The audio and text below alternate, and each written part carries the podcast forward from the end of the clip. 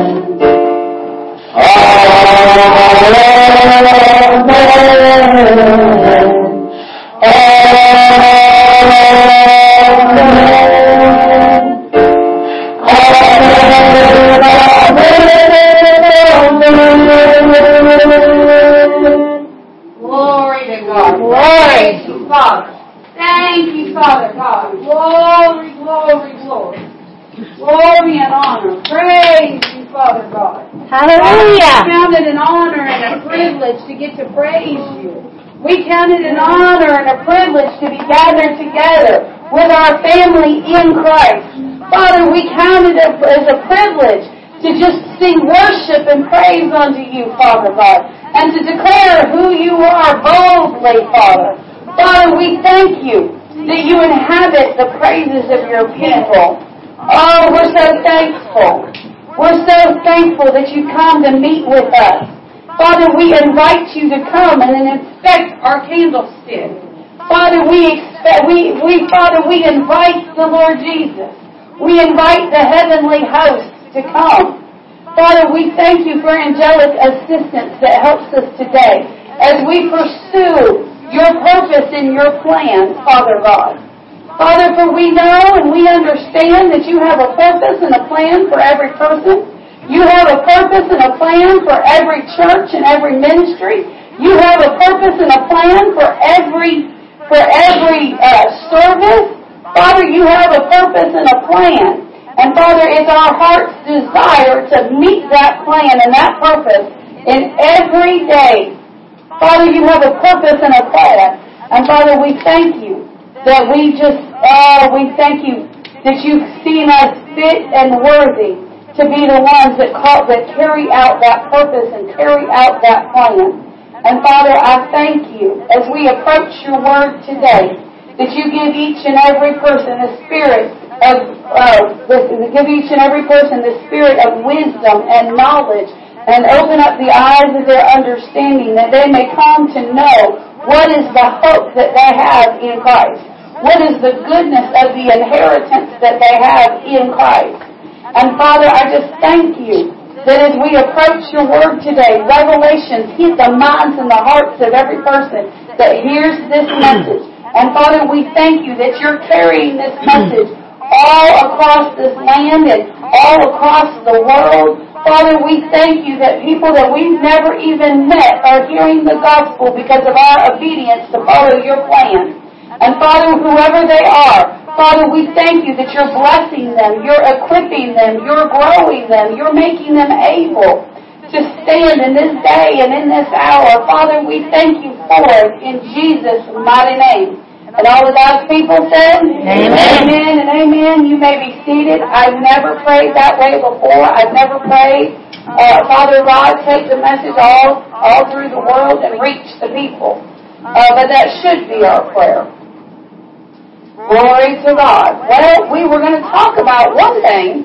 Uh, we even studied on it. Pastor, Pastor Michael actually did most of the studying on it. And uh, then the Lord said, and, and then last night I was just like, Lord, I just, I'm discontented. This just doesn't seem to be right. This just doesn't seem to be as a flow. Uh, where do we need to go, Lord? And uh, the Lord kind of shifted my direct, shifted the direction. Uh, so this morning I told Pastor Mike, I said, I don't think we're going that way. And he's like, oh, okay. Um, so we're just going to go the way that the Lord leads us to go. Uh, because, you know, my prayer every single week, this is my prayer every single week, uh, and for every single service is, Father, you know the hearts of the people, and you know what they need. I may think by what I see that they need this, but Father, you know the heart. And so we're going to speak to the heart this morning. Uh, and uh, so we're going to start off in uh, 2 Corinthians. 2 Corinthians.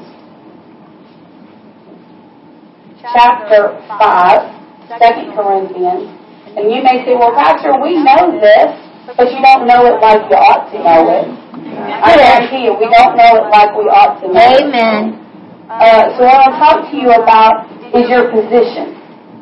Your position. You know, society as a whole is very wrapped up in position. The position that you hold within society. Are you a somebody in society? Are you somebody in your culture? Are you a somebody by the color of your skin? Are you a somebody by your bank account? You know, position. And then, uh, then we're also uh, very concerned with position when it comes to uh, social status, or, or, I shouldn't say social status, but I should say that we're very concerned with position in employment. In employment, there's a lot of there's a lot of um, look, um, it, you know, as as a whole, when you look at employment, you know, certain certain employment is looked upon as being greater than other employment. It just is. You know, typically speaking, uh, lawyers, doctors, politicians are kind of high ranked in the society ranking of, uh, you know, good jobs, good positions. You know, oh, you know, and the, the, how much you know within each. But then you've got the trade skills that a lot of people look down on. So within the trade skills, there's even positions of, uh, uh, positions in the trade skills. There's your there's your uh, your grunt workers, so to speak, the ones that carry the concrete, the lumber, and the what have you. Um, and then there's then there's the able-bodied ones, like well they've got some. I mean, they can get the job done, but they're. Well, honey. You've got your apprentices, your journeymen, and your masters. Well, I have not that far. I have not that far. All right. Um, you know, then you got the ones that kind of can get it done, which is, I guess that's pretty close to the apprentices. The ones that can kind of get it done, that's the journeyman. Okay, that's the journeyman. Okay. So those are the ones that, like, they can get it done, and, and, and, and it'll work, but it may not be the best that you could get. That's where you need a master. Okay? Um, and then that's all the master. Master tradesman. Yes. What's about them? God. So we're kind of in, there's a, there's an in between space like like well they can put your plumbing together but they might do it with duct tape instead of joints. Uh, the apprentices. The wannabes. then you get your actual apprentices that are actually how learning how to do it right. There you go. Then you got the once you get from there, you, then you get to the ones, then you get your master tradesman. Then your master tradesman, man, everybody wants to be a master tradesman. They make the good money. They got the skill. They know how to work it easy. They make it look like what I mean. They make hard work look easy. And when it comes, and when they're done, man, that thing lasts forever. And it's perfect. And it's perfect. Because they expect it to be. Right. You know, they don't take less. You know. Um, you know, and even in, and even in even in the doctors' areas and the lawyers and the politicians, how much you know? They've got you got to get your masters, and then you get your doctoral. That's when people get to call you a doctor, whether you know how to do medicine or not. You know, you can get a doctorate in basket weaving. I'm a I'm a I'm a doctor of basket weaving. Okay, that's, that's called that's called you know up in there on a master's level. You know you could get a you know, but you can't. You know all the history, know all the techniques, know all that. Yeah. You know, uh, Huh? these are positions. Yeah. But rarely do we ever think about our spiritual position. Spiritual position. And your spiritual position is your most important position. Because your spirit, when you understand your spiritual position, it'll affect all of your natural positions. When you get your spiritual position under, when you understand spiritual position, when you understand uh, how your spiritual position works, it'll affect your social status. It'll affect your work status. It'll affect your family status. It'll affect your friendship status. You'll go from being the follower to being the one that everybody wants to follow. When you understand who you are. Position. Your position. So, we should look right here at uh, 2 Corinthians chapter 5, verse 17. We know this one real good, but we don't understand that this is talking about our position. All right. Therefore, if any man be in Christ, he is a new creature. Now, we, we, got, we, right here it tells us position. Believe it or not, this tells us You're a new creature. In Christ. Position is often declared by a preposition. Did you know that? Your, your position is most often declared by your preposition. Preposition. In, I, where, things like that. If we said, well, we walked by Christ, what does that draw a picture of? Christ is standing, and we walk by him or past him. We say, no, but he did he say, if any man be by Christ? Or near Christ. What about if it said, uh, what if we said we walk near Christ? That's not directly by him, if I walk by this table. No, I can walk, I can walk by the table. I walk by it, or I can walk near it, and it's a closer, draws a different picture, right? Let's take the table and change it to a house. I moved, I walked by the house. I could be on the other side of the street. I may not even be on the street, but by the street that the house is on, and be by. I walked near the house. But how much you know, it draws a very different picture when I say I walked in the house. If I'm in, if I just walk by a house, do I get any of the benefits of the house? If I walk near the house, do I get any benefits of the house? No. Right, you get the shade, you get the what? Right, you get to smell the pie. Mmm, oh, there's a pie in that house. Oh, all that does is make you hungry. All that does is make you hungry. Make you drool a little bit. That's all it does. So you're, all you're doing is walking by. But when you walk in the house, then you get to partake in the air conditioning. Then you get to partake in eating the pie. Then you get to partake in laying in a comfy couch, or laying on, laying on a comfy couch, or getting down in that big comfy recliner. Getting you a big glass of tea. Getting you a big slice of that pie with that big piece of ice cream on it. How much do you know? You're in the house is far better than by the house. Especially if it's hailing outside. Right, right. How much you know? If there's a hailstorm, you don't want to be by the house. You want to be in the house. How much you know? When the devil's knocking on your door, you don't want to be by Jesus. You want to be in Jesus. Because when you're in Jesus, you have the authority to tell the devil to move on. Mm-hmm. To move on. So he said this. He said, therefore, if, which means it's a choice, it's your choice. Know? It's your choice to go in your house. It's your choice to go in your house. You know, it's an amazing thing to me. Amazing thing to me. There's a whole bunch of people in the world that have their own houses and spend very little time in them. Spend very little time in them. And the number one reason that they spend very little time in their houses is because the devil has them afraid to be alone in their house. Ah, good point. I'm, I'm, a, I'm, I'm, I'm, I'm, my house is empty. There's nothing going on in my house. I have to have, I have to have people in my house. Honey, if your house is, if you've got God, God's in your house. The Holy Ghost is in your house. Your house is never empty. Never. Never. If you've got God. But so many people are depending on people instead of depending on the Father. And they do that because they don't understand that they have a choice to be in Christ. In Christ. I used to be one of those people. Oh, it caused a lot of problems in our marriage. Oh, it caused a lot of problems. Because I was uncomfortable with myself, so I wanted to be around other people. Well, if I get married, I'll have other people all the time. This is how the brain, this is how the devil gets you into traps. Not saying that my marriage was a trap, that's not what I'm saying. But this is how people do get into traps of bad marriages.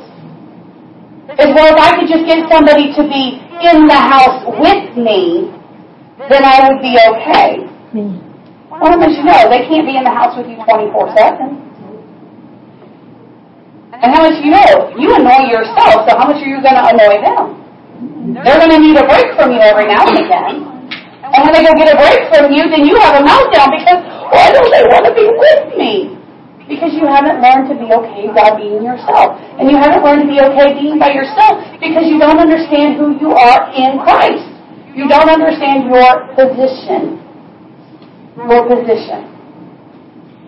Let me help you with this. If the devil says you're always alone, what's the truth? You're not. You're never alone. That's Because right. all he can do is lie. You're sitting in a room, I'm all by myself, I'm all by myself. What if there's a robber? What if a tree comes through the window? What if this happens? What if that happens? 911, baby. Right? I mean, the greater one lives in you. But I mean, honestly, if a tree comes through, crashing through your house, dial 911. Get your neighbor. Somebody will come help you. Like, it's not the end of the world. But the devil will get you thinking along these lines. Well, what if somebody comes? What if somebody comes to hurt you? Well, right?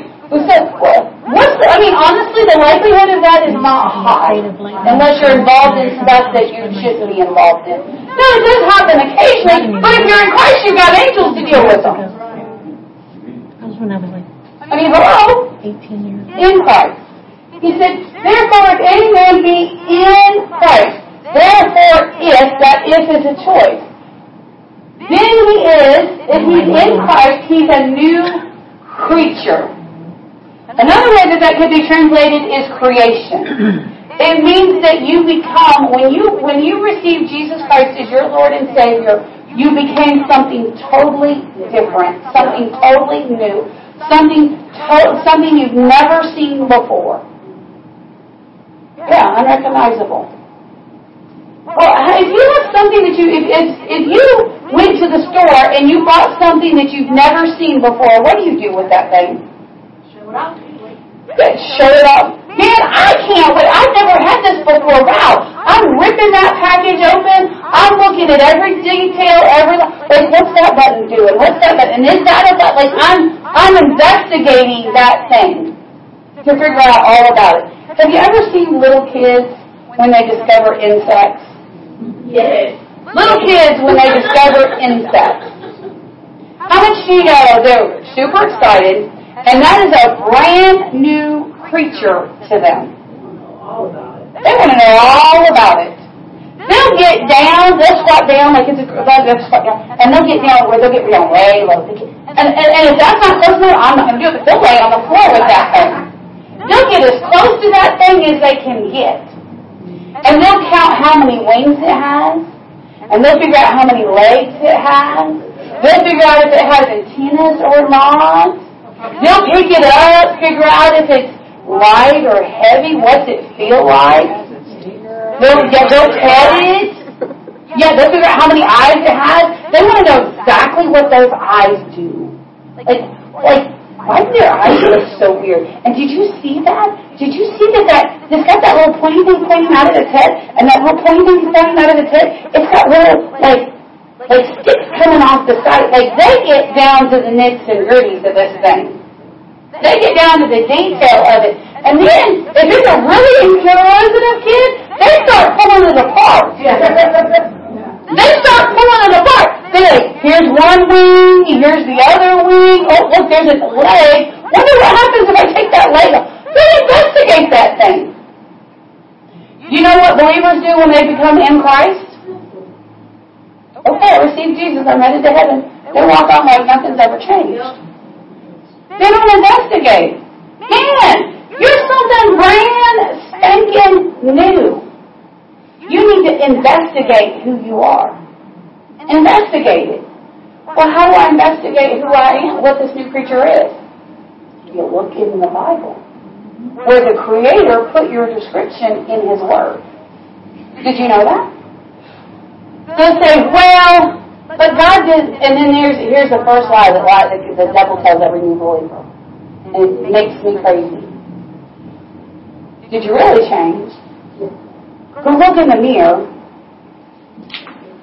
I, I look exactly the same. Well, he didn't say that he changed you on the outside. He said that he changed, that you became something new. Guess what? A butterfly doesn't start off looking like a butterfly. Uh, most people are like, yeah, it's a butterfly! And then it gets in a cocoon where the change begins to take place. Did you hear that? It gets in a cocoon where it begins to take place. Christian, if you don't know that you're a butterfly, you need to go put yourself in a cocoon. You need to go cover yourself up. You need to cut yourself off from the world. And you need to get in the cocoon of the Word of God and figure out who you are now. And then when you understand who you are now, then you come out of your cocoon and you fly off, and you fly through the air like a butterfly with ease. But most Christians don't do that. So how do you become? How do you? So how do you answer the if? Oh, well, that's real simple. Go to Romans chapter 10. Hold your place in Corinthians. We're coming back here. But go to Romans chapter 10. Well, how do you move from an if to a I am? Well, that's a real easy thing to do. You move from if you be to you are in Christ with one simple step. Super simple. Super easy to do. Romans chapter 10, verse 9. That if thou shalt confess with thy mouth the Lord Jesus, and shalt believe in thine heart that God hath raised him from the dead, thou shalt be saved. One verse. One verse in the Bible tells you how exactly to go from being a worm to being a butterfly how to become that new creature, how to get in the proper position with Christ. He tells you exactly how you do it. Number one, if thou shalt confess. What does confess mean? It means speak it out of your mouth. Don't be one of them problem Christians. Don't be one of them problem people that say, well, what if you can't talk? Are you, are, is that your classification? Do you, do you fall in that category? No, then don't worry about it. And if you do fall in, eh, well, but but I know somebody that does. Well, you think your God is so? Do you think that God is so small that He can't work with that person? Well, if they get the exception, then I get the exception. Stop it, woke person. Stop it. Exceptions are for exactly that.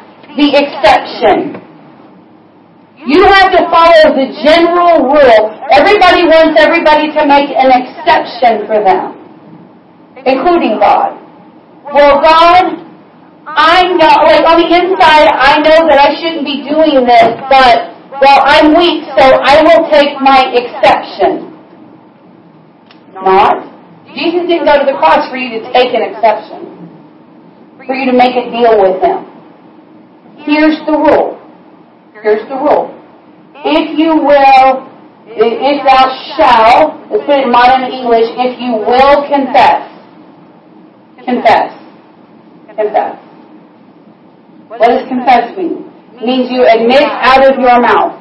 It means to make an admission out of your mouth. It's to make an admission out of your mouth.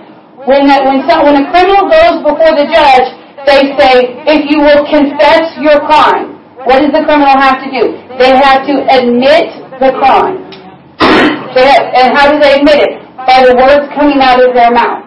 So to confess is to make a an admission of confession, an admission by the by your words Uh, he says, if you will confess with thy Mouth. mouth, not, not, well, I believe in Jesus in my heart. No. What did you say? Do you say it in your mouth? Well, I don't have to tell Jesus how I feel about him. He knows it in my heart. Is that what the scripture says? No. It says that you have to confess him with your mouth. The Lord, now, the Lord, the Lord Jesus. Does it say Savior Jesus? Does it say get over the free jail card Jesus?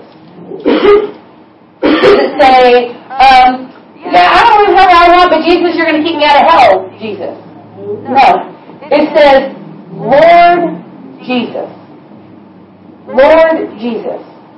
A Lord is a person that basically owns you, has ownership of you. Now, in this case, because you are choosing to make the confession, it's ownership by choice. Ownership by choice. Let me explain this this way. And I know you guys in the house, I know you're saying, Pastor, you're preaching to the house, you're preaching to the choir. Well, I'm not only preaching to the choir. And sometimes the choir needs to be reminded where they came from. Okay? Let me help you. Because we're talking about your position in the Spirit. There's only two kingdoms in the Spirit. There's only two nations in the Spirit. There's only two worlds in the Spirit. It doesn't matter how you describe it, there's only two. There's God's kingdom, there's Satan's kingdom. Now let me help you because some people are not okay with the word Satan as I learned the hard way. So there's only God's kingdom and the devil's kingdom. Because some people are okay with the word devil, but they're not okay with the word Satan. Now, I, y'all, some of y'all are looking at me like, what are you talking about? I learned this the hard way, a funny little story. I was learning about the devil. I was learning about the devil and that Satan and devils and demons are all one and the same thing. And so sometimes I would say, man, that's just satanic. And my mom would have a meltdown. Would you have that right? I don't remember. Yes, I have that right. Mom would have a meltdown. That's just, oh, that's just, don't say that. That's just, that bothers me. Don't say that. Okay. Well, I'm sorry, but it's real, but okay. You know, don't want to mess with your senses. Okay. So, so then I would say to her, so then, so I'd be telling her the same thing. I said, well, that's just demonic. And she's like, yeah, it is demonic. Like, okay, yeah, that's okay. So if Michael would be president, he'd get all in a tizzy. That's just demonic. Oh, that's just, oh, don't say that. That's just awful. And I was caught in a catch-22 for about a month, and I was like, yeah, no matter what I say, one of them gets all upset. I don't understand. So I had him caught in the car one day. You know how it was to catch people in the car. So I got him in the car one day, and I said satanic and demon and demonic, and they were both in a tizzy. Wow! And I said, out of pure exasperation, from his perspective, from his perspective, they were both in a tizzy. And I said, both of you, do you not understand that satanic and demonic mean the same thing? And they're like, well, I don't, well, uh, and I said, listen, I said, y'all are going to have to help me. Because I'm trying not to upset or offend either one of you, but if I say satanic, mom gets in a tizzy, and if I say demonic, Michael gets in a tizzy, and it's the same thing. And they both stopped and they both went, well, I guess, mom, well, I guess growing up, you know, satanic was just like the word that, like, like that's a statement, that was like the bad thing. And Michael was like, well, I guess growing up, like, demon was bad. So I guess that's why it really bothers me. But Satan was like, okay, not a big deal. I'm like, seriously? It's the same thing, people. Same, same thing, same adversary. Same thing. So if the word satanic bothers you, but the word demonic doesn't, then get used to the word satanic. Because it's one and the same. Demonic's one and the same. It's just, it, isn't it amazing how people's perceptions mess things up? Alright, so anyways, so you got the kingdom of God, and you got the kingdom of Satan. Those are your two kingdoms. You don't get to go into the kingdom of Jackie when you leave this world. You don't get to go into the kingdom of Zach or the kingdom of James, which is what a lot of people think. A lot of people think that, uh, well, I'll just go on into eternity and I'll just do things my way. Uh, no, baby, that's not how eternity works. You ain't gonna be alone for the rest of your life because they, they think they're gonna bring everybody with them. No, no, no. Because they all want to be their own God. They go, I don't want to do what God wants me to do, and I don't want the devil wants me to do. So I'm going to take the middle of the road. This is what how many people become agnostic or atheists. They don't want to admit God, but they don't want to admit the devil either.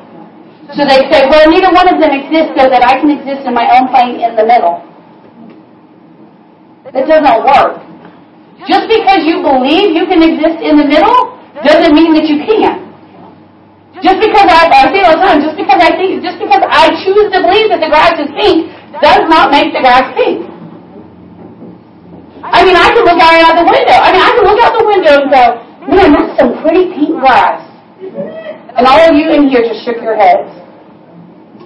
Okay. But then, I mean, but if every time I talk about grass, I talk about it being pink, don't you know you'd be like, there's something mentally wrong with that person. right? My yard, my yard in heaven will be pink. No, it won't. but, but, but just because I believe it, listen, just because I believe it doesn't make it so. Just because you believe there's not a God doesn't mean there's not a God. Just because you believe there's not a Satan and a devil and a demon doesn't mean that there's not a Satan, a devil, and a demon. Satan, devil, demon, it's all one and the same. Satan is the head of all the devils and the demons. But I can't see him. Can't see him. Guess what? I can't see the cells in my body. Does that mean that I don't have a body? I can't see the wind, but I know it's there. Right. I can't see the wind, but I surely can see the effects of the wind. You can't see the devil, but man, can't you see the effects of the devil? Oh, come on, yeah, you can. Well, I, I mean, people say, well, I can't see God. Do you not see the effects of God? You see the goodness of Yeah, God. Yeah, you see the goodness of God. Come on. Just because you can't see doesn't mean it exists. So let me help you. In, because we're talking about your position in the Spirit. You're going to be in position in one of two places. You're either going to be positioned in the kingdom of God or in the kingdom of hell. Those are your two choices. Either Satan is going to rule and reign your life and all of his devils and demons, or God's going to rule your life because you choose to. Because you choose to. Now here's the difference between heaven and here's the difference between hell and the difference between God and the difference between Satan. Heaven is a choice. Hell is your destination if you don't make the choice. Because, well, well, so you mean to tell me God's going to send me to hell? No. God made heaven available to you. God didn't create hell for this for, for us. God created hell for Satan who rebelled against God. But if you choose to rebel against God like Satan did, then you can go live with Satan. I still think God's sending me there. No, no, no. When you were born into this world, where was your heavenly destination? Your eternal destination is heaven. When you're born, your eternal destination is heaven. And your heaven remains, here's the deal, heaven remains your eternal destination as long as you always choose God. But when you choose to reject God and go serve Satan, then Satan becomes your home. Y'all know, you can choose to reject God in a multitude of ways. And you don't have to actually say, God, I reject you. You can just go, Go, go you serve just Satan. not, not follow what his commands are. Right. Because what? Because because when you when you fail to follow God, Satan takes over your life. Satan takes you prisoner. Do you hear me? People that go to hell, they ended up in that position because they chose to do wrong when they knew to do right, and Satan said, "Oh, you got over on my territory. You're now my prisoner." That's how you end up there. It's kind of like in the old, in the medieval days, you had lords and ladies, and uh, they had people or servants. And, and the people or servants were just who lived in their land. If you lived in the Lord of Cornwall's land, you were the Lord of Cornwall's servant for, for people. And if you were important enough to be better than a servant, then you were. But still, you were you belonged to him. You were part of his people because you lived there. If you went, if you decided, no, I don't want to be a part of the Lord of Cornwall's, and you were able to, if you were able to leave, because you might not be able to, in that day, but in this day you can't. and you move over to the next kingdom, then you were in uh, Lady Brianna's land, and now you're her servant. It You're to be a servant of one of them, How it works. but, but it's, and it's up to you where you're at, but you have to put yourself there. So, spirit, there's only two kingdoms. You start off in the kingdom of God. If you willingly, by choice, go over into the land of the kingdom of Satan, then you are now uh, you are now susceptible to his laws. And his law says, "Oh, you're on my land. You're now my prisoner." And my prisoners do whatever I want them to do whenever I want them to do it. Yep. Just your choice. So over here in the kingdom of Satan, you're a prisoner.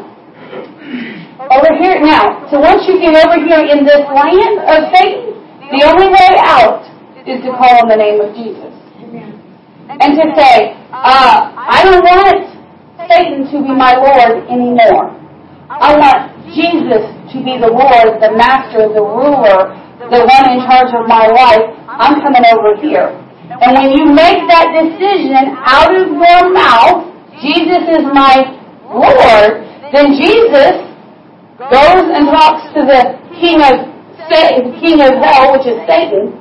He goes and talks to King Satan and says, "Here's my blood. Now they belong to me. I paid their penalty. They now belong to me. So now they get to leave and they get to come over here and they get to follow. They get to live in the land of God. And whatever Jesus says, that's what you, that's what you do because Jesus is now your master. He's now your Lord. You're either servant by choice or prisoner by choice. Because you're going to be in one kingdom or the other. So I, so you can make the choice. I'm, I'm going to leave this kingdom and I'm coming over here and oh, whatever you say. Now I live in the Lord's house. How much do you know? If my, if I, if I just came and lived in your house, you're the owner of the house. Uh, are, are, are you going to turn your household into doing things my way, or am I going to have to adjust to your? He laughed hysterically. He laughed hysterically. He's like, uh, no, you're not bow, no, my household is not bowing down to the way you live. You're coming into my house. You're going to live the way we live. That's right. Jackie, when you came to live with us, did we say, now Jackie? I still have the contract. she still has the contract. Listen, when she moved in with us, I made her, I sat her down and I said, here's the contract. You did what? I said, here's the contract. You will not smoke. You will not drink. You will not have relationships outside of marriage. You will not cuss. You will not have any drugs. You will go to church every time the doors are open. It's not a choice. Now it's her choice to live in my house. But when she lives in my house, it's no longer her choice to go to church. Amen. You will go to church. You will read your Bible. And you will walk as an upright Christian. There were a few other things on there, but they were all biblically based. And I said, here's the contract. You have 24 hours to mull it over, think about it, pray about it. And she'd already had a week. And then she came in, and she already knew, but then she came in and I sat down and said, now, here's the contract. And she, oh, oh, oh, okay. Oh, okay. Contract, part of the contract was for 30 days, for eight hours a day, she was going to spend time with God, studying His contract. That was her contract. Oh, you I can spend that much time with God? Eight hours is nothing, baby. yeah, that's what you're going to do. You're going to do your in hymns. You're going to read eight chapters out of the New Testament every day. You're going to do your in. You're going to write out your in hymns. You're going to confess your in, in hymns. You're going to pray for a minimum of an hour every day in the Spirit. Yep, that's what you're going to do. Man, oh man, it transformed her life. Oh. Then she chose to go back into the devil's world. That's right. Then she came back, and here was her problem. Jesus was Savior, not Lord. But when Jesus became Lord, it turned everything around. So guess what? This right here, this is your contract. Amen. This is your contract. This is how you live. That's a long contract. This is how you live if if you want to be in God's kingdom. If you want to be in Christ, this is not only how you live, but this is who you now are. This is who you now are. So what it means when he said, confess that Jesus is Lord, that means whatever Jesus says goes. If Jesus says you don't drink, you don't drink. If Jesus says you don't cuss, you don't cuss. If Jesus says you don't hang around sinners, you don't hang around sinners. There's a reason. So listen, Jesus isn't, a, he's not a hater towards sinners. Right. Jesus loves you even in your sin. But he does expect you to come out of your sin because he paid the price for you to come out of it.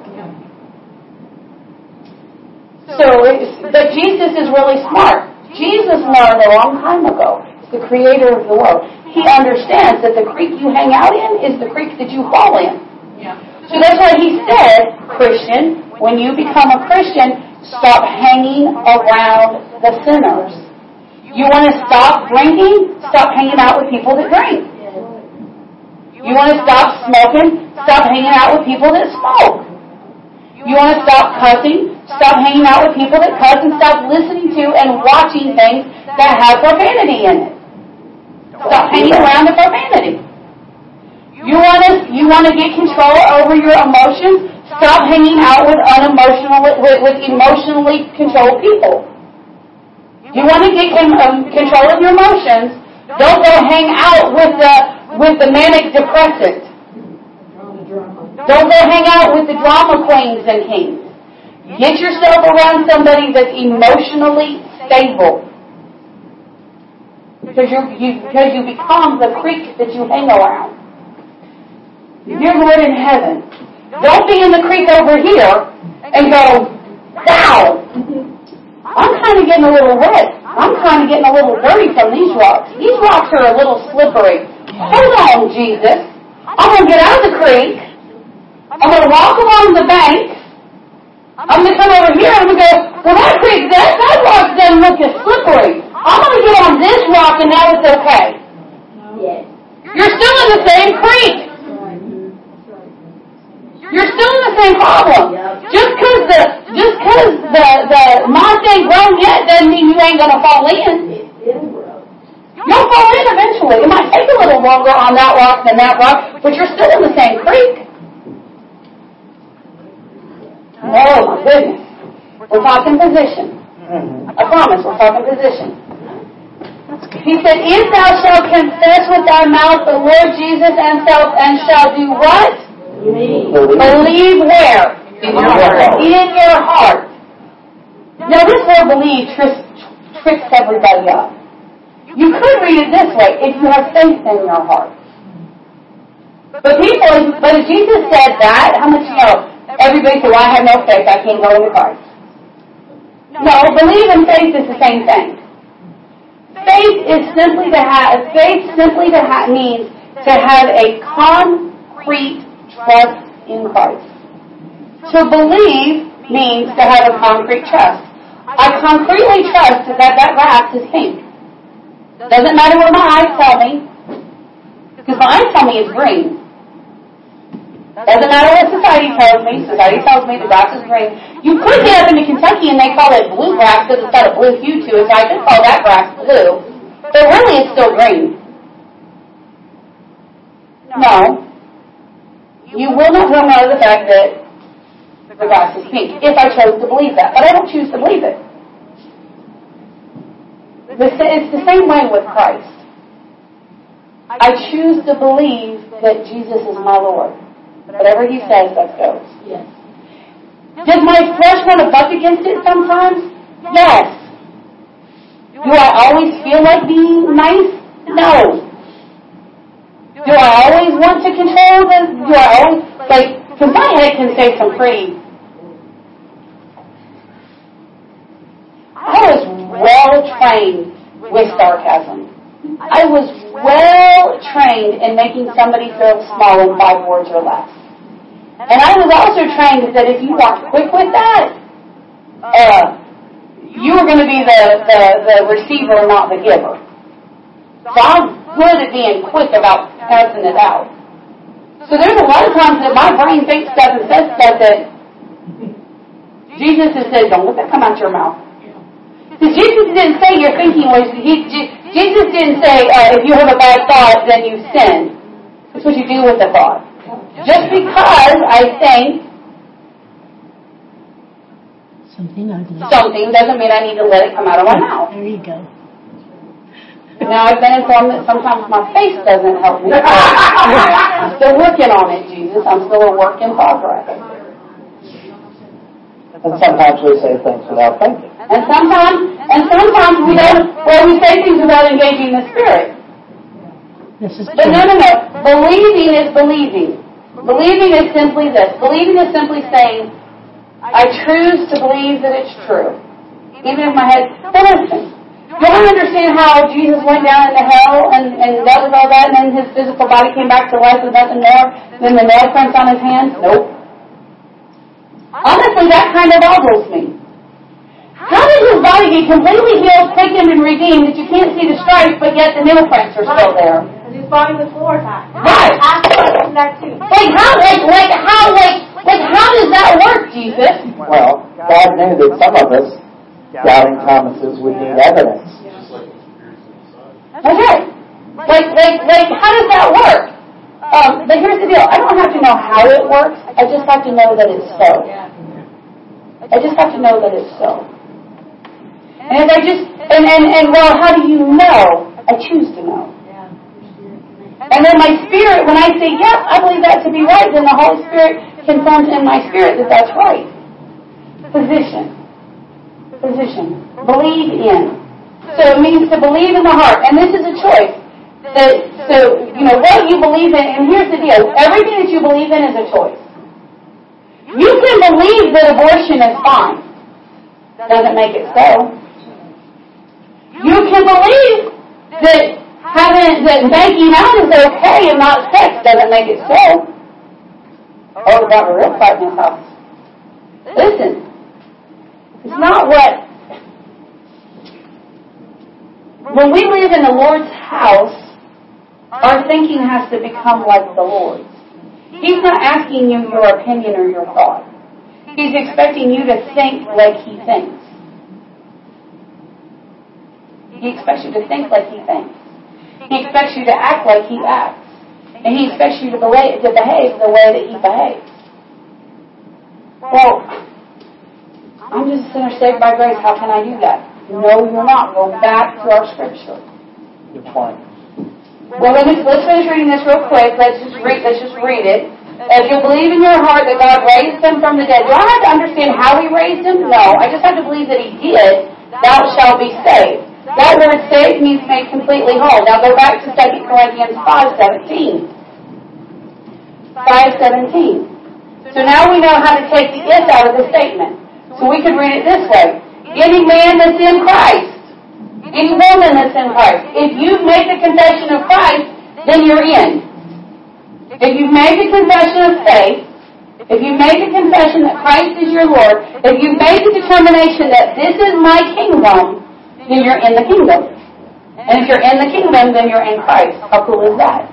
And you're a new creature. You're a new creature. Well, guess what the new creature can do? The new creature can do some pretty amazing things because the new creature lives over here in this kingdom. Go to Philippians 4. Philippians 4.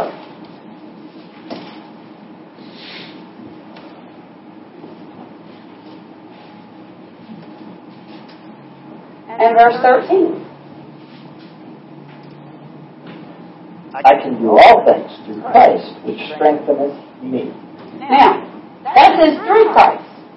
If I'm in Christ, how much do you know that I get to do things through Christ? Amen. I'm in Him. I'm positioned in Him, which means that anything that I do in life, I'm doing it through His might, power, and ability. Or I'm doing it in, we could change that word through. I can do all things, let's change the word through and in because it's just a preposition, right? I can do all things in Christ. In Christ who strengthens me. He makes you able. Well, I just don't have the strength to cut funds out of my life. Christ gives you the strength to do it. Well, I just don't have the strength to keep my body in check and to keep my hands to myself. Christ gives you the ability. Well, I just can't divert my eyes from that. Christ gives you the ability. Why? Because you're in Him. Because you're in Him. Look at our confession that we do on Sunday mornings. The confession that we do on Sunday mornings, uh, Every single one of these is an in Christ scripture. Because you're in Christ, you are in the image, or actually, you're in the image of God whether you're in Christ or not. But you're so much more in the image of God when you are in Christ. How much you know, when you're over there in the kingdom of Satan, you don't look a whole lot like God. No. Your spirit and your flesh, your spirit's alive on to God. And you have a physical flesh body and you're very good. How much you know? If you're living in the kingdom of God, you've got it going on. You're very good. You've got a good spiritual position. I am fearfully and wonderfully made. How much you to know? That new creature, that new creation, how much you know God fearfully and wonderfully made it because it's in Christ. It's in Christ. Uh, I'm a I'm a new creation. I'm a new creature. We just read that verse. I'm dead to the flesh, but I live in Christ. But I live in Christ. Come on. Dead to the flesh, but live in Christ. Just in case you want to know where that verse is, that is in Romans 6, verse 8. That is to the flesh, but we live in Christ. I want you to go to Ephesians uh, 2 5.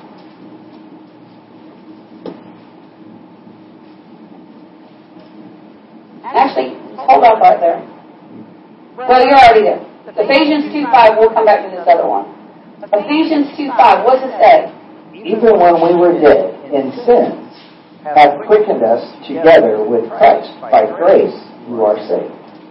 Look at that. He said, even when you were, he said, even when you were dead in sin. If you are dead in sin, what does that mean? That means you don't sin anymore because you're dead in it. Oh, I'm sorry. I take that back. When you're dead in sin, that means you're living in sin and now you're dead unto God. You're dead unto God. Now that's no fun. So when you leave, when you make your heavenly, so if you're living sinfully, you're dead from God. You're separated from God. You're not in His kingdom, you're in the devil's kingdom. If you're sinning and on purpose. He said, but you have been quickened as together with Christ by grace. When you received Christ, when you became that new creature, that same quickening power that quickened Jesus, quickened you. To quicken, what does the word quicken mean? The word quicken literally means to be to to bring to life. That's what it literally means, to bring to life. So so when so over here you're you've made that choice, you got over here in the devil's territory, you're in you're you're you're serving sin because you're a prisoner to it, and you go, um, hey Jesus, looks really good over there. If you'll receive me, I'll do anything you tell me to do. I believe you died. And I believe you now liveth because I see you in the Spirit. And Jesus, what does Jesus do? He comes over, He pays for you, and the Holy Spirit comes in and does, and, and, and gives you uh, the, the, He gives you, what is that thing that they do, the, defibrillates you. He defibrillates, yeah, that's, do it again. Yeah, He does that to you. And immediately, you're brought back into fellowship, brought back into life with God. Immediately, you receive a heart transplant. Immediately, you're brought brand new to life. Now, you've got a physical flesh that you've got to get in agreement with that spirit. That's your job. It's your job to bring your flesh into agreement with the spirit. Did you hear me? It's your job. Did you hear me? It's your job. Did you hear me? It's your job. Your flesh and Mark, did you hear me? It's your job to bring your flesh into agreement with your spirit. your flesh and your mind. And your mind, and your soul, your feelings, your thoughts, your emotions. It's your job to get them in control. but I just don't have the strength to do it. Yes, you do. Because you have the strength of Christ. And you have because of your position. self-control. You have self-control. And not only did He bring you to life, but He raised you up together. This is your position. You've been raised up with Christ. You're not just me. You're not just me. You're not just a merely human being. Jesus didn't take you out of the middle of the earth, out of the pits of hell and the earth, and then set you on the earth and go, that's it, that's as far as you go. No, that's not what he did. Spiritually, he took you with him. Go to the next verse. He took you with him into the heavenly throne room. If he didn't take you to the heavenly throne room, then Jesus then, then Jesus could have never taken the Father God could have never received Brianna into the heavenly throne room. If she wasn't already there spiritually, she could have never gone there um, in the spirit. You understand this? Look at this. He said, and has raised us up together and made us to do what? Sit together Sit together. in heavenly places. Where? Heavenly, places. Do you think Jesus is just sitting on a park bench in heaven? That's good. He got all the way to heaven, and the Father God said, "Jesus, that's far enough. You've been tainted with sin. You only get the bench and the park." Do you think that's what God did to Jesus? No. No. He said, Jesus. He said, he said, uh, angels, sound the trumpets, open the doors to the throne room, open the courtyard doors, open the gates. Praise my son right on in here. Bring him all the way to the throne so that he can sit with me on my throne. And guess what? When we receive him, God opens the gates wide for us too. Listen, when you understand that you're not just someday getting the throne, but you already have the ability to sit on the throne, that will do something for your personal for your personal outlook. The devil wants to tear you down. The devil wants to say, who do you think you are? You're nothing but a mistake. You're nothing but a mess up. You're nothing but a failure. You're a nobody. You can't do anything. The devil, try, the devil doesn't even, the devil doesn't even pull that with me anymore. Because he, I'm, and I'm not lying. That's not one of the lies of the devil that I have to deal with. And here's why. Because he pulls that with me and I go, did you say something? I don't think I even heard it. Why? Because I'm sitting on the throne room with God. And all that lightning and thunder and booming and the voice of God is with me. I don't even hear his voice when he says something stupid like, you're a nobody. Because I know I'm a somebody. I'm not just a somebody, but I'm the daughter of the king. And I get to sit on his throne. I'm fearfully and wonderfully made. I'm the apple of his eye. I'm the workmanship of his hands. I'm adopted into his kingdom. I'm the head and not the tail. I'm above and not beneath. I'm more than a conqueror because Jesus has already whipped you, Satan, for me. He did all the work and I get the paycheck. Now that might sound more powerful, but no, I'm bragging on Jesus. I'm not bragging on me. No, come on.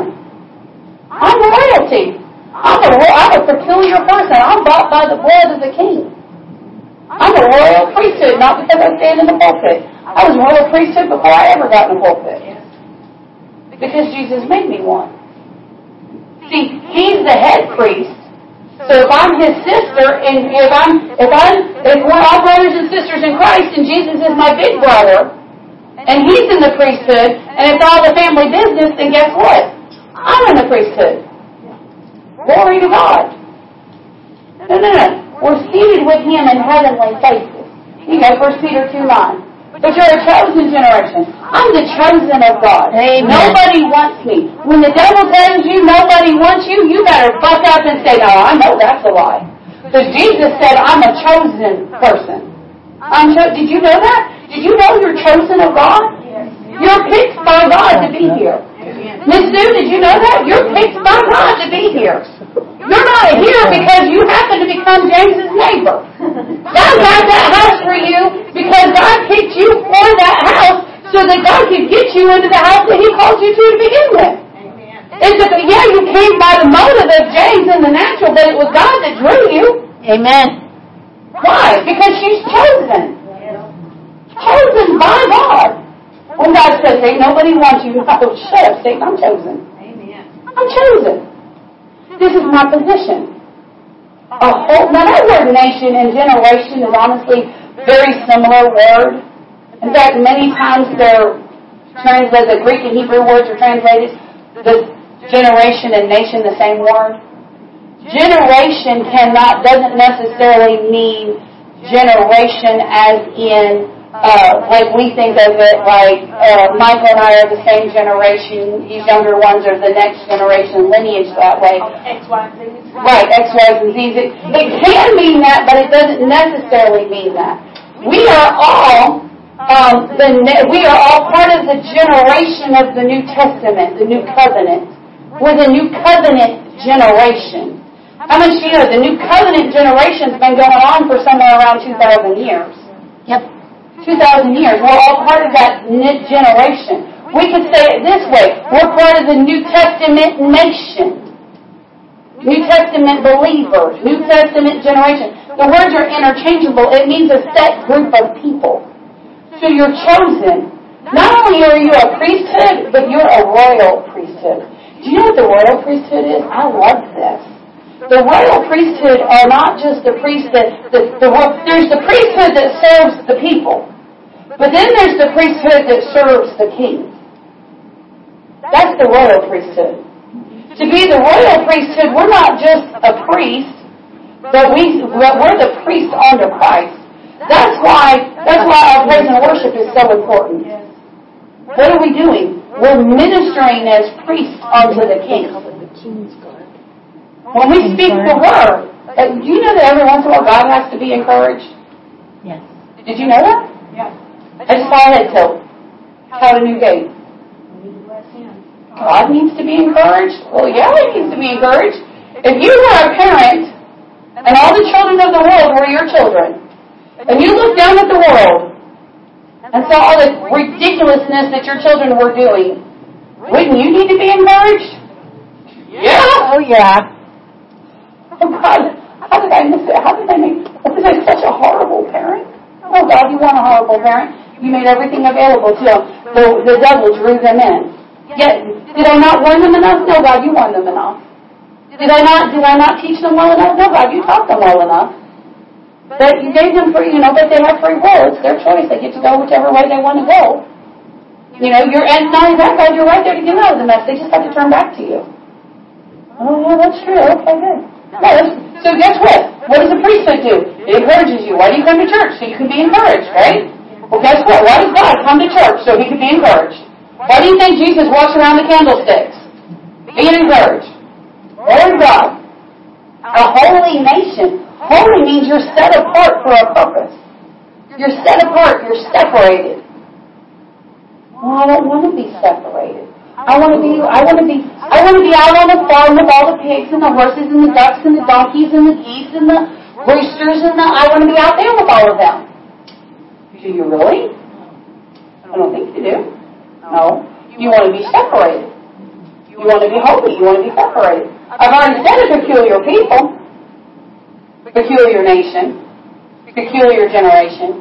Peculiar means Different. different. I was, I was, I was, uh, you, Pastor Mike's definition of peculiar used to aggravate me, but I've learned to love it because of the point of view that he has from it. Why don't you share that? He's like, I don't know what you're talking about. You said I think I know what she's talking about. the bully. Yes, I know. Um, My phone got there singing praise and worship music to me. well, that's good. That ain't good. So when I was when I was um, young, and my parents uh, moved me to a uh, to a new city um, because my dad was in the Air Force and moved around a lot. So um, started out in a new school and felt kind of awkward because I didn't know anybody and you know I was a young teenager. They always feel awkward. But uh, Especially in And I, you know, I wasn't, I wasn't the strong kid, and I wasn't the, the smartest kid, and I wasn't, you know, I just didn't stand out. But uh, there, there was a bully who had been at school forever. I think he had a full beard. Um, anyways, he would, he would, uh, he'd always pick on me and call me weirdo. And that used to make me feel really bad. You know, and uh, one day, some somebody was talking about words and their meanings and stuff, and I was like, I wonder what weirdo means. So I looked it up, in the, looked it up in the dictionary. Now, this is man's definition. Right? Looked it up in the dictionary. Just read it on the dictionary. Right there in the school library. I looked up weirdo, and it said uh, somebody that's some, somebody or something that, that's different than you. I started thinking, so he's mean. He's obviously not very bright because he's like 18 and in the you know 10th grade. Uh, and um, you know, I just don't like him, and I don't like anything about him. And if he said I'm different from him, that's probably a good thing. You know, so I. So next time he called me weirdo, I told him what I thought of that and what what did that. And you know, I say, hey, thank you. And he's like, what? I'm like, hey, you know what weirdo means? He's like, no, it means I'm different than you. And if I'm different than you, I'm pretty happy. It's a good thing. How much you know? he quit calling me that. How much you know? It's better to be in the kingdom of God under the rule and leadership of Jesus and for the kingdom of Satan to look at you and go, weirdo. Thank you, Jesus. You've made me peculiar because you bought me with your with your precious blood. How much do you know? Yes, thank you, Jesus. I like it. Peculiar also means weird. It does mean weird. It does mean weird. Thank you, Jesus. Yep, you're right. I'm weird because Jesus bought me with His precious blood. Once you get him to buy you, you'd be weird too. Come on. Let's finish reading this verse right here in um, where are we at? I don't even know. In Ephesians, Oh, Ephesians. We're heading there. Ephesians six. Let's read verse six and seven. Ephesians six. And 7. We're talking about your position. You're seated with Christ. Oh, Ephesians, I'm sorry, Ephesians 2, verse 6 and 7. Ephesians there we go. 2, Now, 6 and now 7. I understand. Ephesians 2, 6 and 7. All right. And hath raised us up together and made us, made us, made us, made us. Come on. Well, you made my feelings hurt. Well, you made me offended. Well, you made me angry. Why don't you learn to say, well, Jesus made me to sit down in heavenly places Together. together with my Lord and Savior. If somebody's going to make you do something, why don't you just get in agreement with the Father? Made me. Made me. Forced me to sit down. God's not a forcer. He's a perfect gentleman. The only way you got made was because you chose to be made. The only reason you got angry was because you chose to get angry. The only reason you got offended was because you chose to get offended. The only reason you got your feelings hurt was because you chose to allow them to be hurt. Well, you can choose those things. You can also choose to allow God to make you to sit down in heavenly places with the King. Glory to God. Made us to sit down, to sit together. Not just sit down, but sit together. We saw in Revelation that Jesus sits on the throne with the Father God. And the one that's been in the throne room sat here and said, That's true. I was there. I saw it. I was there. Yep. Jesus and God sitting on the same throne. Yep, we sit with him. And then it was big. And it was light. And it was peaceful. And it was loving. And it was wonderful. Come on, let's receive it. This is our position. When some little bully comes along, when some bully, and I'm not just talking at school, how much you know there's bullies on the job? There's bullies in customer service. There's, yeah, there's bullies even in your family. Come on. Oh, yeah. When some bully in your life comes along and starts to say, who are you? What do you think? Who are you to tell me da da da da da? Let me tell you who I am. I'm the daughter of the king. I'm the son of the king. I'm seated in heavenly places on the throne with Jesus and the Father God. I'm wonderfully and fearfully made. I'm chosen. I'm a peculiar people. I'm a holy nation. I'm the made with the God. I'm made with the workmanship of God's hands. To sit together with Him in heavenly places. I mean, come on. I am the Alpha. I, I sit right. I'm not the Alpha, but I sit with the Alpha and the Omega. I. Who are you to tell me that? Well, let me think. I'm in one fellowship through Jesus Christ with the God of all wisdom, knowledge, and understanding. Might be smarter than you because I've got insider information. Insider information. Come on. Uh, that, okay. Uh, hidden, sit in heavenly places in Jesus Christ. Or Christ Jesus. Sit in, guess what? In. There's that in. This is talking position. You're in. That in the ages to come, that he might show the exceeding what? Riches. Riches of his grace. In his kindness toward us through Christ Jesus. Do you know you get exceeding grace because you're in Christ? There's regular grace for those that are outside of Christ, but there's exceeding grace for those that are in Christ. Turn a couple pages over to uh, Colossians chapter 2. Because I just said, uh, I just said, well, what makes you smarter than me? Blah blah blah. Well, come on, look at look at Colossians chapter two, verse three. In whom, that's a position. Who's he talking about? In Christ. If you're this new creation, if you're so here's part of your new creature. Let's, let's pull off a wing here. Find out what's in there. Come on, here's part of it. In whom are hid all the treasures of wisdom and knowledge. What that say?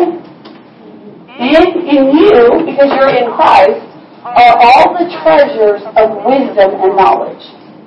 What does that mean? That means there's nothing that you can't know and understand.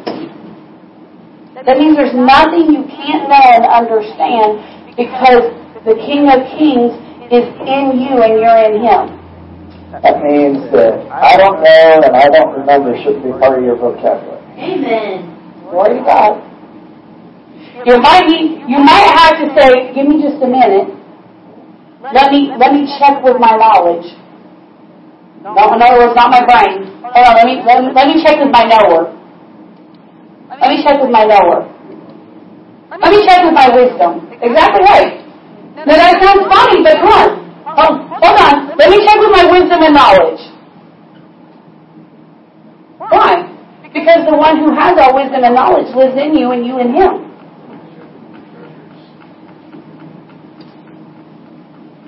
I want you everybody, even sinners still know about the wisdom of King Solomon. His wisdom and knowledge is still is still admired for, from all over the world. And he had the wisdom and knowledge of God on him. We have the wisdom and knowledge in us because we're in Christ. The Bible didn't, when, when the Bible said there'll be none, it said that there'll be none that can have the wisdom and knowledge like King Solomon. In other words, that wisdom and knowledge was on him. Didn't say that nobody could have the same level of wisdom and knowledge. It just wouldn't be the same way. And it's not the same way. Our because our wisdom and knowledge is in us. In us. And God has a supernatural way of when we. But here's the deal God's not going to teach you anything if you won't ask Him. Did you hear me? God won't teach you anything if you won't ask Him.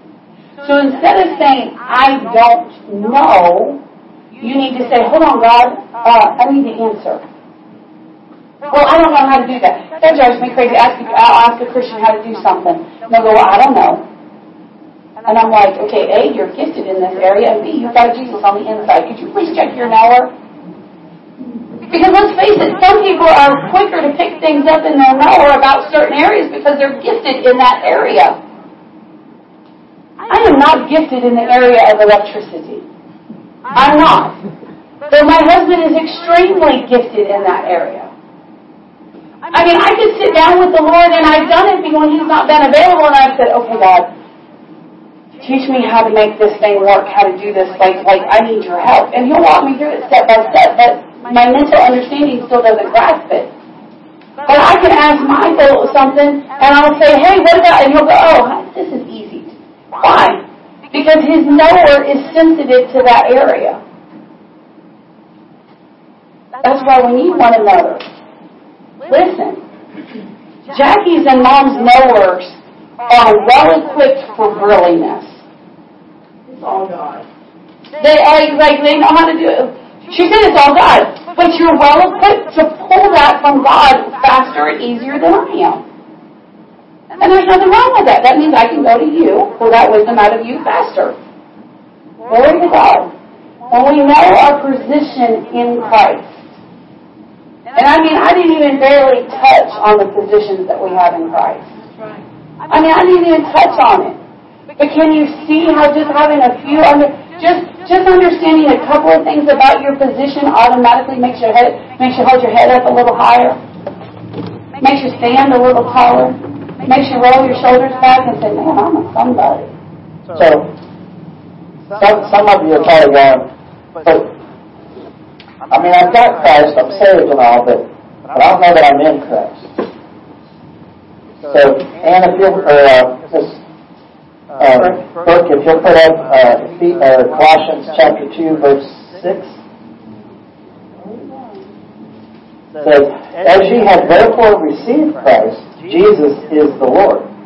Or, uh, Jesus, have received Christ Jesus the Lord, so walk ye in him. Now go to the next verse.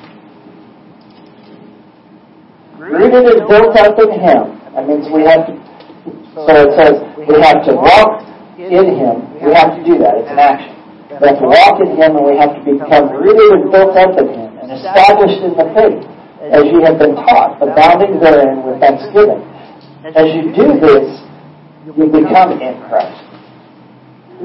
It's not just, when you get saved, you're not just in Christ. You're still a young Christian, baby Christian. Well, you are in Him, but you don't know that you're in Him. Right. You don't, you- you're not rooted and built up. You have to become rooted and built up. And then this stuff will start to work for you. I mean, it's, it's, it's, it's all fine and dandy to say, oh, we have to, li- we have to have self-control and, and do all this stuff. But until you start building that, walking in it, it's not going to happen. You're still, your flesh is still going to be in control. And, you- and you have to, you have to teach your flesh to listen to you and to listen to your spirit. Yes. And the only way you're going to do that is by reading the Word, growing in the Word, growing in Christ, and walking with Him. You have to walk in Him to become in Him. Glory to God. Thank you, Father. Glory, glory, glory, glory. Thank you, Father.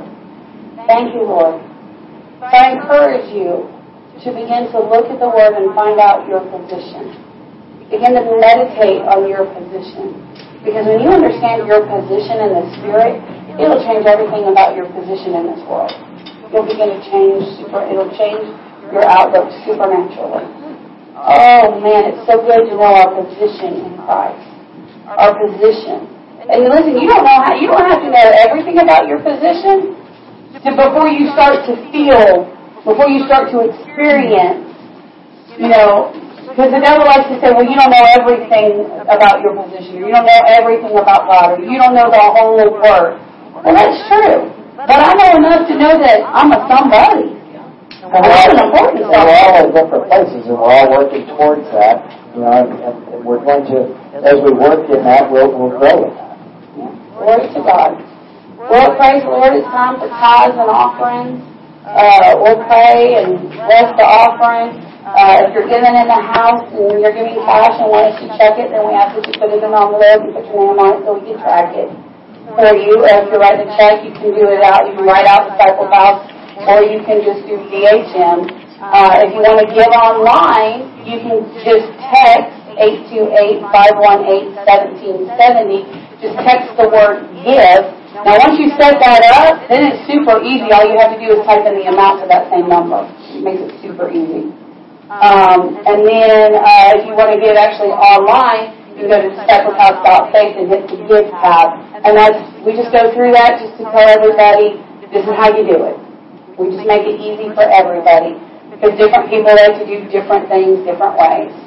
You know, we've got online people that like to give, and so, you know, we just want to make it easy for them, as well as in the house. So, Father, we just, we want to bless the offer, not just giving in the house, but giving through online also. Sure. Thank you, Father. Lord, we thank you uh, for this time of fellowship with you, and we thank you for your word. And Lord, we, we just, we love you, Lord, and we know that you loved us first. We give into your kingdom. We give with a grateful heart, a joyous heart. We ask that you bless this offering that we give for the, for the furtherance of your kingdom. That it go farther than we could ever ask, hope, or think towards doing your work your will. Lord, we just love you and we thank you and we we just want to give back to you, so we do. Lord, we just thank you. Thank you, Father. Thank you, Father. Thank you, Father. Satan, we command you to take your hands off the finances of the people in the house, the people that get the message online, and that are faithful sowers and givers. Father, we thank you that we have the authority to, to uh, bind Satan, command him to release the finances of the people, command him to release it and let it go, command the angels to go, uh, cause favor to come, cause the finances to come, cause increase to come. And Father, we thank you that your word is true, your word is working. And Father, we thank you for it in Jesus' mighty name. Amen and amen. Glory to God. Thank you, Father. Uh, while you're receiving, I just want to let you know, um, uh, we got people that are hearing the word all over the world from the Disciple House. Uh, I noticed somebody was in Singapore a couple weeks ago. Uh, so we've got Singapore, and we've had somebody in Tokyo, and Uganda, and Kenya, and Switzerland, and so the word's going out, and then